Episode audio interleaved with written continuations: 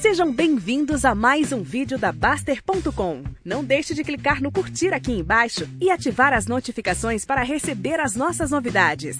Vale a pena ter filho quem quer ter filho, mas não é ter filho para cuidar de você na velhice, né? Não é, isso não é razão para ter filho. Mudando a pergunta, se não quero ter filho, existe, na sua opinião, uma maneira de se preparar para uma boa velhice? É a mesma de ter um filho. Investir na sua formação, acumular patrimônio em valor diversificado, não acreditar em historinha de aposentadoria, de previdência privada, de sei lá o quê, fazer uma reserva imensa e distribuída também no exterior e cuidar da sua saúde, é isso, não, não tem... Tendo filho ou não, porque filho não é garantia de nada, como é que... Como é que filho vai te garantir alguma coisa na velhice? Teu filho pode morrer, teu filho pode ir embora e não querer nem saber de você. Então, você não faz a menor diferença. Você está com uma ideia de maluca de filho como um investimento para cuidar de você na velhice. Isso é uma coisa maluca que você está tendo em relação a filho.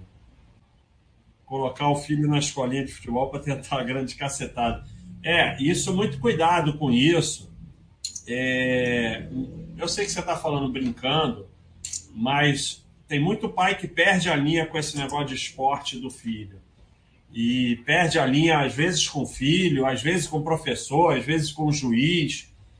E, e, e muitas vezes o filho vai pegando ódio daquilo. Então, é, quanto menor a criança, quanto mais nova, mais tem que ser uma atividade prazerosa e tudo mais, para aos poucos, se ela quiser, ir levando mais a sério.